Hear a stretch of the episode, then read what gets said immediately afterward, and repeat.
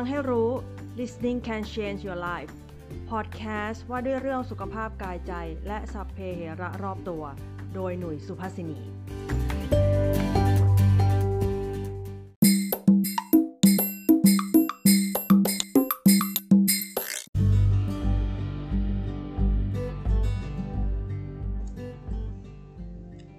สวัสดีค่ะ กลับมาพบกับหน่วยในฟังให้รู้กันอีกแล้วนะคะ คิดว่าคุณผู้ฟังหลายท่านนะคะที่ตามฟังกันอยู่เนี่ยก็จะเป็นคนที่ใส่ใจในเรื่องของสุขภาพนะคะ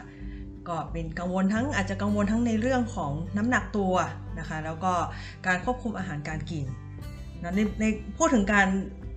ควบคุมอาหารการกินนั้นน้ำหนักตัวหรือการลดน้ำหนักเนี่ยหลายคนก็อาจจะมองว่าเออฉันสิ่งหนึ่งที่ฉันจะไม่กินเลย หรือพยายามเลี่ยงให้ได้มากที่สุดก็คงเป็นเรื่องของ ไขมันเนาะ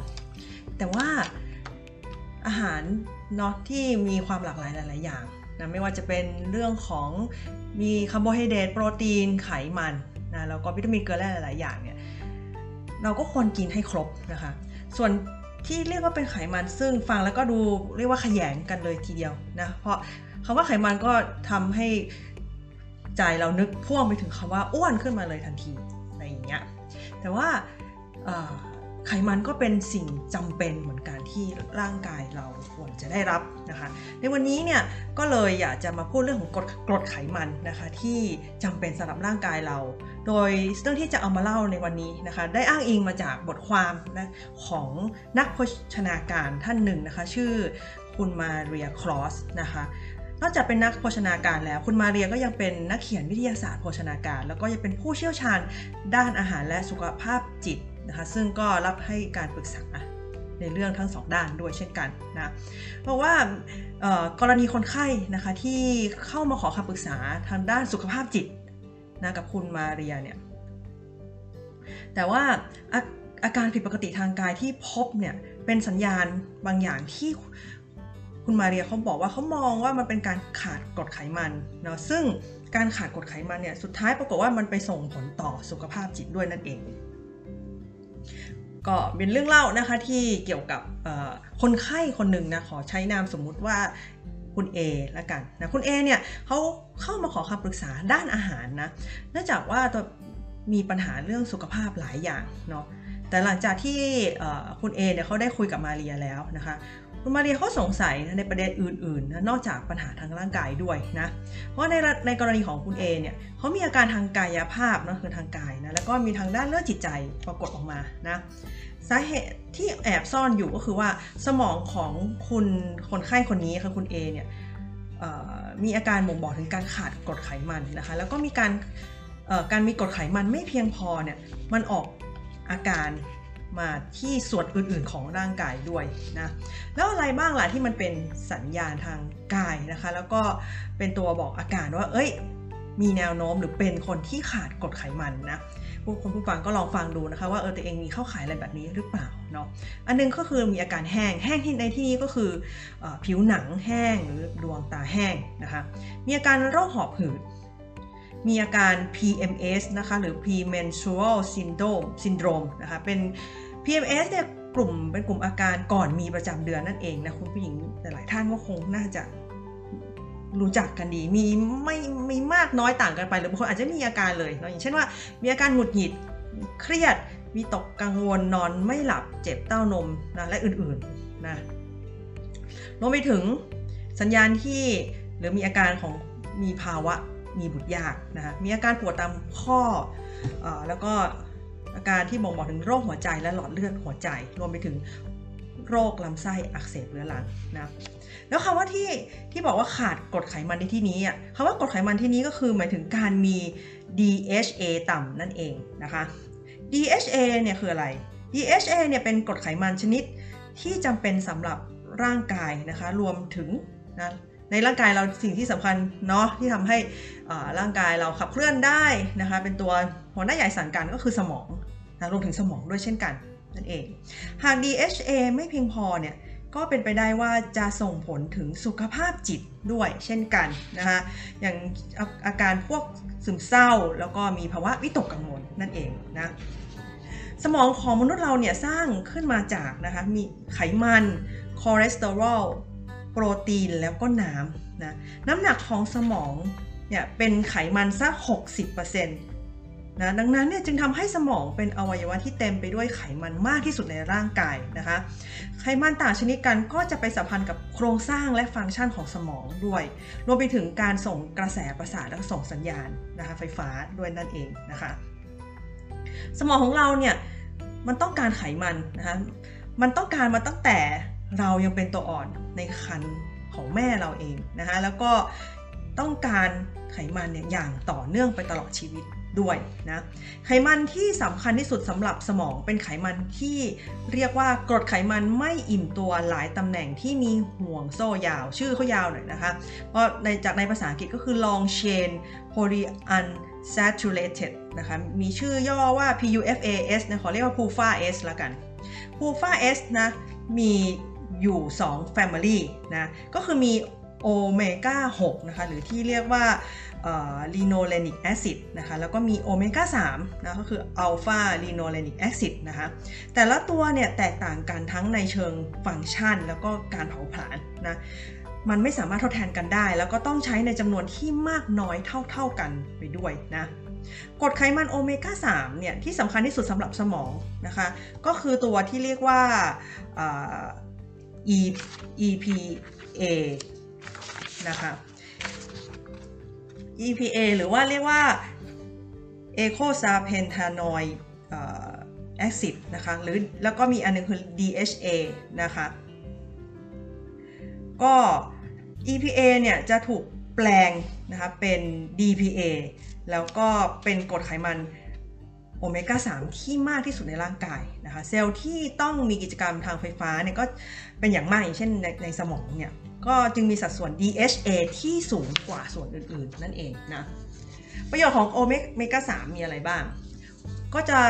ช่วยในการส่งเสริมพัฒนาการของสมองและจอประสาทตาของทารกในครรภ์และเด็กเล็ก ๆ นะคะ ลดความเสี่ยงของการเกิดโรคหลอดเลือดหัวใจ ลดระดับไขมันไตรกลีเซอไรด์ในเลือดนะคะ ป้องกันความจำเสื่อมในผู้สูงอายุ แล้วก็กระตุ้นการสร้างสารเคมีเซโรโทนินในสมองช่วยต้านอาการซึมเศร้าด้วยนะ แล้วเราจะได้ไขมันเนาะกรดไขมันเหล่านี้มาจากที่ไหนนะคะ แหล่งต้นตั้งต้นนะคะของทั้ง EPA แล้วก็ DHA เนี่ยก็คือสาหร่ายแล้วก็แพลงต้นพืชนะสาหร่ายจิ๋วๆเหล่านี้ก็มันเริ่มต้นมานะก่อนจะมาถึงเราเนี่ยก็ต้องถูกปลาเล็กกินก่อน แล้วปลาเล็กก็จะถูกปลาใหญ่กินอีกที ดังนั้นนะคะสำหรับมนุษย์นั้นเนี่ยปลาแล้วก็สารอาหารทะเลอื่นๆนะจึงเป็นแหล่งกรดไขมันที่สำคัญแหล่งเดียวเรียกว่าใหญ่ที่สุดดีกว่าเนาะมันก็มีจากอีกหลายที่แต่ใหญ่สุดก็มาจากเนี่ยค่ะปลาและสารอาหารทะเลนะคะแล้วก็แม้ว่ากรดไขมันทั้งคู่เนี่ยจะหาได้ในเนื้อสัตว์นะแล้วก็ในไข่ แต่ก็ยังถือว่าเทียบเท่าคือน้อยกว่านะเครื่องในสัตว์ก็เป็นอีกแหล่งหนึ่งที่มีเช่นกัน แต่ก็ ก็ไม่ใช่ว่าทุกคนนะจะชอบกินเครื่องในเนาะบางคนก็อาจจะมีปัญหาสุขภาพอย่างอื่นที่ต้องเลี่ยงกินเครื่องในด้วยเช่นกันนะ DHA เนี่ยพบมากในน้ำมันปลานะคะก็ถ้าเป็นแบบปลาฝรั่งฝรั่งหน่อยเนาะในบ้านเราก็มีให้กินมันเป็นแบบกระป๋องก็มีนะคะก็อย่างเช่นมีพวกปลาแซลมอน ปลาแมคคาเรลปลาทราปลาซาดีน ปลาแฮริงและปลาทูน่าสดนะฟังดูฝรั่งมากแต่ว่าเออในเมืองไทยจะหา ปลาอะไรได้อีกนะที่ที่จะเป็นพวกแหล่งของ DHA นะในปลาไทยเราจะพบมาในปลาช่อนปลาสวายปลาทูปลาอินทรีปลาเนื้ออ่อน ปลากระพงแดงนะคะแล้วก็ยังมีอื่นๆอีกปลากระพงขาวก็ใช่แต่ถ้าเทียบกับแดงนี่มีปริมาณที่เยอะกว่านะคะรวมไปถึงจะถ้าจะหาจากพืชก็อย่างเช่นงาขี้หม่อนนะคะเมล็ดแฟกใบผักใบเขียวแล้วก็สาหร่ายด้วยเช่นกันเนาะนั้นจากกรณีของคนไข้ของคุณมาเรียนะคะคุณเอที่เอามาเล่าให้ตอนฟังตอนแรกเนี่ยคุณเอเนี่ยเขา เป็นคนที่ไม่กินปลาซะด้วยสิ แล้วก็เป็นคนที่นอกจากจะไม่กินแล้วมันไม่กินเพราะมันมันไม่ตั้งใจจะกินด้วย เพราะไม่อาจจะไม่ชอบหรืออะไรแบบนี้นะ ดังนั้นเนี่ยคุณมาเรียเขาก็เลยให้นะกินแคปซูลไขมันปลาเนาะซึ่งจะเป็นแหล่งเดียวที่จะทำให้คุณเอเนี่ยได้รับทั้ง EPA แล้วก็ DHA ในปริมาณมากในเวลาอันสั้นเนาะเนื่องจากนี้มันเรียกว่ามีการขาดอย่างรุนแรง ก็เลยต้องเรียกว่าเหมือนอัพยาให้ไปเลยนะจะให้มานั่งค่อยๆกินก็คงอาจจะให้ผลไม่ทันก็เลยให้กินแคปซูลไปก่อนนะคะซึ่งพอกินเข้าไปเนี่ยมันมีส่วนช่วยให้คุณคุณเอนะคะต่ออาการผิวและตาแห้งและอาการซึมเศร้าเนาะก็เห็นได้ว่าหลังจากที่ได้รับกดไขมันที่จำเป็นอย่างต่อเนื่องนะคะเป็นเวลา 1 เดือนเนี่ยคุณเอเขาก็สัมผัสได้ถึง กับตัวเองนะคะว่ามีความวิตกกังวลน้อยลง แล้วก็มีความเบิกใบเบิกบานใจมากขึ้นนะแล้วก็เห็นได้ว่าสามารถฟื้นฟูได้ทั้งปัญหาสุขภาพทางกาย แล้วก็ภาวะจิตใจด้วยนะคะนอกจากคุณเอแล้วเนี่ยก็ยังจะมีอีกคนไข้อีกคนหนึ่งให้เป็นตัวอย่างนะคะ ขอสมมติชื่อว่าแอลแล้วกันนะเหตุผลหลักๆ ที่คุณแอลเนี่ยเข้ามาขอคำปรึกษาทางด้านโภชนาการ ก็เพราะว่าเขารับรู้ได้ด้วยตัวเองเลยว่า เออฉันมีอาการแบบเศร้าซึมที่ผิดปกติ นะนอกจากนี้เนี่ยก็ยังมีอาการ PMS ด้วยแล้วก็ยังมีภาวะเป็นภาวะที่มีบุตรยากนะคะ ซึ่งออตอนเป็น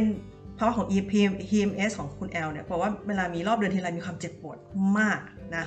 แล้วก็ยังมีอาการนอกจากนี้ก็คือ ปากแห้งเรื้อรังเนาะซึ่งมันก็เป็นสัญญาณสำคัญอีกอย่างนะที่ทำเรียกว่าเป็นทำให้ไขปริศนาว่าเอ๊ะทำไมออกอาการแบบนี้นะคะ จากอาการเหล่านี้เนี่ย คุณมาเลียงเลยบอกว่าเออแล้วคนพุ่งเป้าไปที่ความเชื่อมโยงนะในเรื่องของระดับกรดไขมันโอเมก้า3นะที่ได้รับในปริมาณไม่เพียงพอนะอีกประเด็นหนึ่งที่สำคัญก็คือว่าเเรื่องของโอเมก้า6นะคะโอเมก้า6ก็สำคัญแต่เราก็ควรหลีกเลี่ยงการบริโภคโอเมก้า6ไม่ให้มากเกินไปกินได้นะแต่อย่ามากเกิน มนุษย์เราเนี่ยเรื่องของอาหารนะเรามีวิวัฒนาการเนาะมาตั้งแต่ในอดีตนานมากแล้วการที่เราต้องใช้เรียกว่าดำรงชีวิตนอกจาก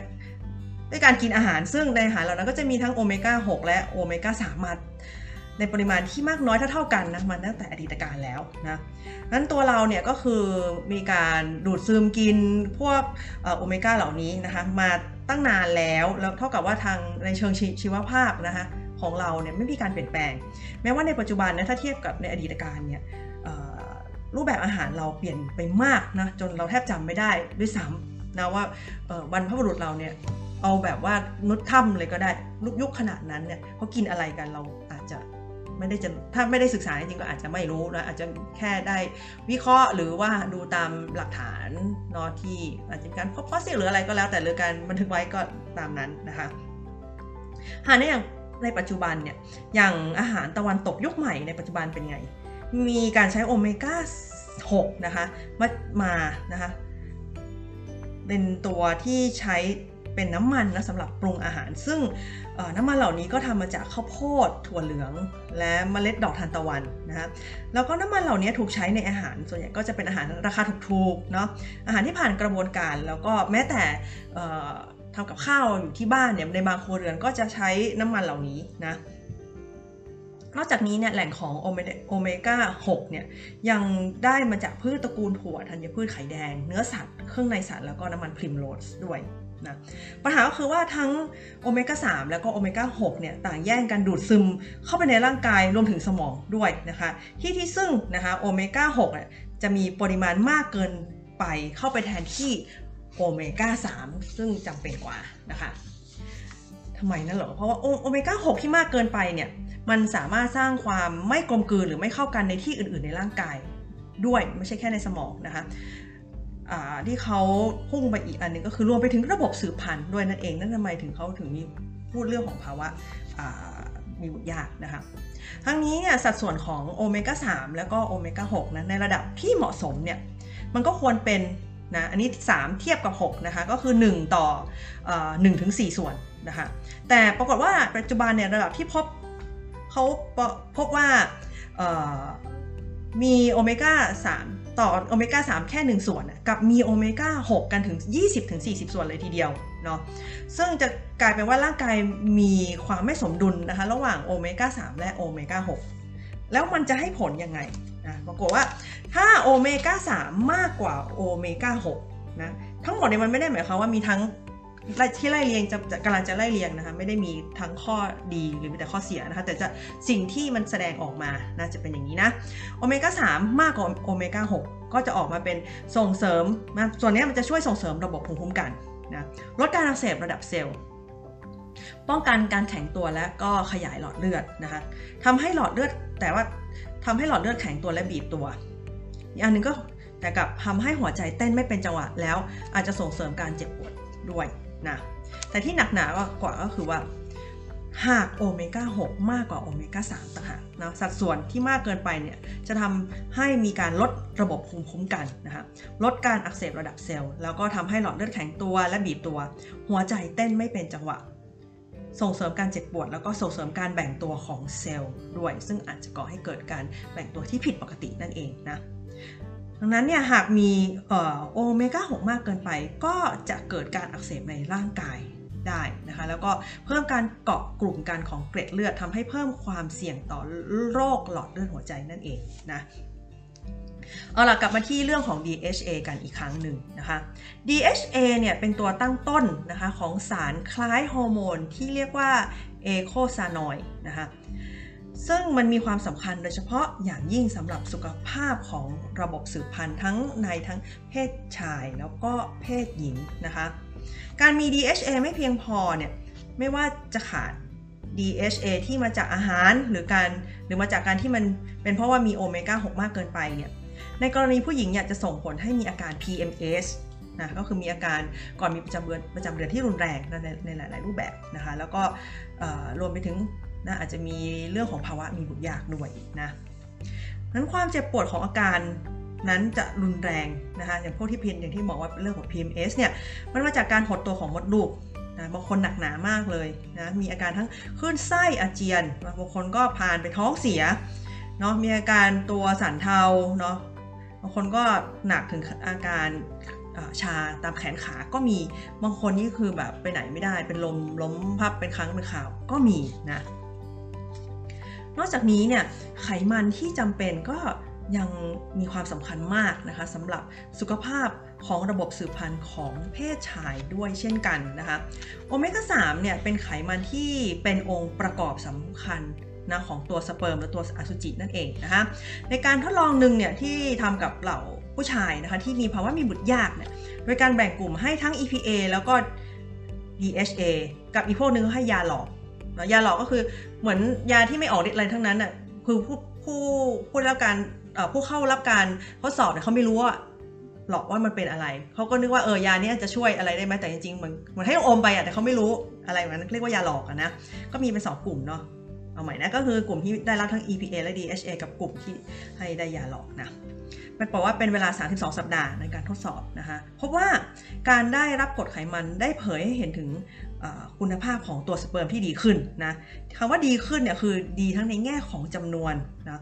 แล้วก็ความคล่องแคล่วในการเคลื่อนตัวในการแหวกว่ายของมันนะคะแล้วก็รูปทรงด้วยเช่นกันนะนอกจากนี้เนี่ย โอเมก้า3ก็ยังเป็นส่วนประกอบสำคัญของเรตินาของดวงตานะคะ แล้วก็ DHA ที่น้อยเกินไปก็อาจจะส่งผลต่อความสามารถในการมองเห็นได้ด้วยนะ ดังนั้นการบริโภคปลาอย่างน้อยสัปดาห์ละ 2 ครั้งเนี่ยจึงมีส่วนช่วยลดความเสี่ยงโรคที่มากับมาพร้อมกับวัยที่สูงขึ้นในผู้ชายนะคะ และยังช่วยลดอาการตาแห้งได้ด้วยนะคะ นั้นเนี่ยการขาดกรดไขมันโอเมก้า3นะเชื่อมโยงกับโรค หลอดเลือดหัวใจแล้วก็ความดันโลหิตสูงนะคะรวมไปถึงโรคหอบหืด โรคข้ออักเสบรูมาตอยด์ และโรคอักเสบเรื้อรังที่ระบบทางเดินหรือลำไส้นะนั้น keyword ของอาการมากมายเหล่านี้ก็คืออาการอักเสบนั่นเองนะคือที่น่าสนใจก็คือว่ามันเป็นที่ยอมรับกันมากขึ้นนะคะว่า โรคซึมเศร้าเนี่ยก็ถือว่าเป็นโรคอักเสบทางสมองนะคะ แล้วก็ โอเมก้า3มันก็มีข้อดีตรงที่มันเป็นตัวต้านการอักเสบนั่นเองนะ เพราะนั้นเนี่ยบริโภคโอเมก้า3ลงไปแล้วเนาะ แต่ก็อย่าลืมว่าโอเมก้า6นะคะอย่าให้มันมากเกินไปด้วยเช่นกันเนาะเพราะนั้นการขาดกฎต่างๆ ที่บอกเนี่ยมันก็เลยมีอาการบ่งบอกและสัญญาณต่างๆที่พูดไว้แต่ต้นรายการแล้วนะครับนะคะนั้น กลับมาที่คนไข้ของคนที่สองที่เราที่เราพูดถึงนะของคุณมาเรียเนี่ยคือคุณแอลเนี่ยนะคะบอกว่าคุณมารีก็ได้ขอให้แอลเนี่ยเลิกใช้น้ำมันพืชนะแล้วก็เลิกกินอาหารแปรรูป แล้วก็หันให้มากินน้ำมันปลาให้มากขึ้นเนาะด้วยจากนี้เป็นการเรียกว่ารักษาไปด้วยใช่ไหมคะก็เลยเสริมเนาะด้วยแคปซูลน้ำมันปลาเป็นระยะเวลาสั้นๆเนาะ หลังจากทำตามคำแนะนำไปหลายสัปดาห์แล้วเนี่ยปรากฏว่าคุณแอลก็พบความแตกต่างอย่างเห็นได้ชัดถึงอาการปวดจาก PMS เนี่ยที่เคยทุกทรมานมาก่อนเนี่ยคือมันรุนแรงน้อยลงหรือมีอาการที่ดีขึ้นนั่นเองนะเห็นว่าบางครั้งบางคราวเนี่ยอาการที่มาเกี่ยวกับห้องกับจิตใจเนี่ยปรากฏว่ามันมีผลมาจากการมากน้อยนอกจากการขาดสารอาหารนะซึ่งในวันนี้ที่เอามาเล่าเนี่ยก็เป็นสัญญาณที่มาจากการขาด พวกกลุ่มที่เรียกเป็นว่ากดไขมันเนาะนอกจากอาการเหล่าเหล่านี้เนี่ยมันมีโรคทางจิตใจเนาะหรือสุขภาพจิตใจนะที่มีเป็นสัญญาณได้ไหมที่เวลาเราขาดหรือว่าใครที่ขาดโอเมก้า 3 จะเป็นอะไรได้บ้างนะวันนี้ก็มีอยู่ 4 อันนะคะ อันนึงเนี่ยคือไบโพล่าเนาะหรือโรคแปรปรวน 2 ขั้วเนี่ย บอกว่าเขาพบว่าหากเปรียบเทียบกับผู้มีสุขภาพดีปกติแล้ว ผู้ป่วยที่มีอาการไบโพล่าและซึมเศร้ามีระดับ DHA ต่ำนะยังมีอย่างอื่นอีกก็คือโรคสมาธิสั้นก็เช่นกันนะเพราะว่าเขามีรายงานว่าเด็กที่เป็นโรคสมาธิสมาธิสั้นนะคะมีอาการที่บ่งบอกถึงการมีกรดไขมันไม่เพียงพอก็คือ กระหายน้ำผิวแห้งผมแห้งมีรังแคและเล็บเปราะออทิซึมก็เหมือนกันออทิซึมก็คือเด็กเป็นออทิสติกนั่นเองนะคะ ก็พบว่ามีระดับ DHA ลดลงหากเปรียบเทียบกับเด็กที่ไม่ได้เป็นออทิสติกนะคะและอีกอันหนึ่งก็คือโรคจิตเภทโรคจิตเภทนี่เขาเช็คมาจากการชันสูตรศพนะคะแล้วก็พบว่าผู้ป่วยที่เป็นโรคจิตเภทเนี่ยมี DHA น้อยในสมองกลีบหน้านั่นเองนะดังนั้นนะคะอาการทางกายหลาย ๆ อย่างนะมันก็เป็นตัวบ่งบอกนะว่าเออมันมาจากการที่ร่างกายเราขาดอะไร นะและอาการทางกายก็อาจจะยัง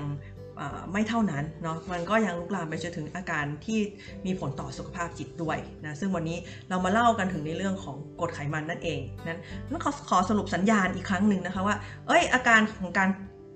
ขาดกรดไขมันเนี่ยมันมีอะไรได้บ้างเนาะทบทวนอีกครั้งหนึ่งเผื่อผู้ฟังนะคะจะได้ลองกลับไปดูตัวเองว่าเอ๊ฉัน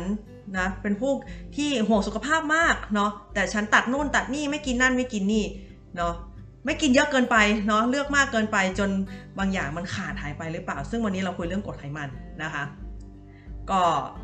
นะอาการสัญญาณที่ว่าของการมี DHA ต่ำนะคะมีกรดไขมันต่ำก็คือมีเรื่องของผิวหนังแห้งดวงตาแห้งนะคะมีโรคหอบหืดมีอาการ PMS หรือกลุ่มอาการก่อนมีประจำเดือนภาวะมีบุตรยากปวดข้อโรคหัวใจหลอดเลือดหรือว่า โรคหลอดเลือดหัวใจนะคะรวมถึงโรคลำไส้อักเสบเรื้อรังนั่นเองนะคะก็หากมีสัญญาณเหล่านี้นะคะนะบางทีถ้าดูแค่ผิวแห้งเนาะเอาแต่ครีมทาบางที เอ๊ะ ต้องดูเนี่ยไม่หายไหมเนาะอย่างเมื่อกี้ที่เล่าไม่ใช่แค่ผิวหนังเนาะดวงตาปากแห้งอะไรก็มีนะ มันเป็นโรคอื่นด้วยหรือเปล่านะรวมไปถึงอาการ PMS ที่เป็นบางคนที่มีอาการก่อนมีประจำเดือนเนี่ยการรุนแรงมากเนี่ยก็ต้องกลับไปดูนะ ต้องเสาะแสวงหาค้นกลับไปดูว่าเอยที่มาที่ไปมันคืออะไรกันแน่นะและอื่นๆเนาะก็ลองเอาไปตรวจสอบร่างกายตัวเองดูแล้วกันนะคะในการที่จะดูแลสุขภาพนะ ใช่เราต้องอจำกัดอาหารบางอย่างบางอย่างก็ไม่ควรกินบางอย่างก็ควรกินนะคะไม่ใช่ว่าเอออยากจะพร้อมก็ไม่กินอะไรสักอย่างก็ไม่ใช่นะคะก็วิธีการดูแลสุขภาพที่ดีนี่เคยพูดบ่อยๆเนาะมันก็ประกอบด้วย 4 อย่าง นะคะในเรื่องของอาหารนะต้องถึงกินให้ครบนะกินให้หลากหลายนะคะแล้วก็มีเรื่องของการออกกำลังกายนะคะร่างกายเราถูกออกแบบมาให้เรียกว่าเคลื่อนนะไม่ใช่อยู่เฉยๆแล้วก็การพักผ่อนที่ดีการนอนหลับที่สนิทนะคะเพราะว่าร่างกายใช้งานแล้วก็ต้องพักผ่อนนะเพื่อการฟื้นฟู และสุดท้ายคือสุขภาพจิตที่ดี มันก็จะรวมออกมาเป็นเรียกว่าชีวิตดีๆได้นั่นเองค่ะวันนี้นะคะขอขอบคุณท่านผู้ฟังทุกท่านที่ติดตามรับฟังฟังให้รู้ค่ะ ไว้ติดตามกันใหม่ใน EP หน้านะคะ สวัสดีค่ะ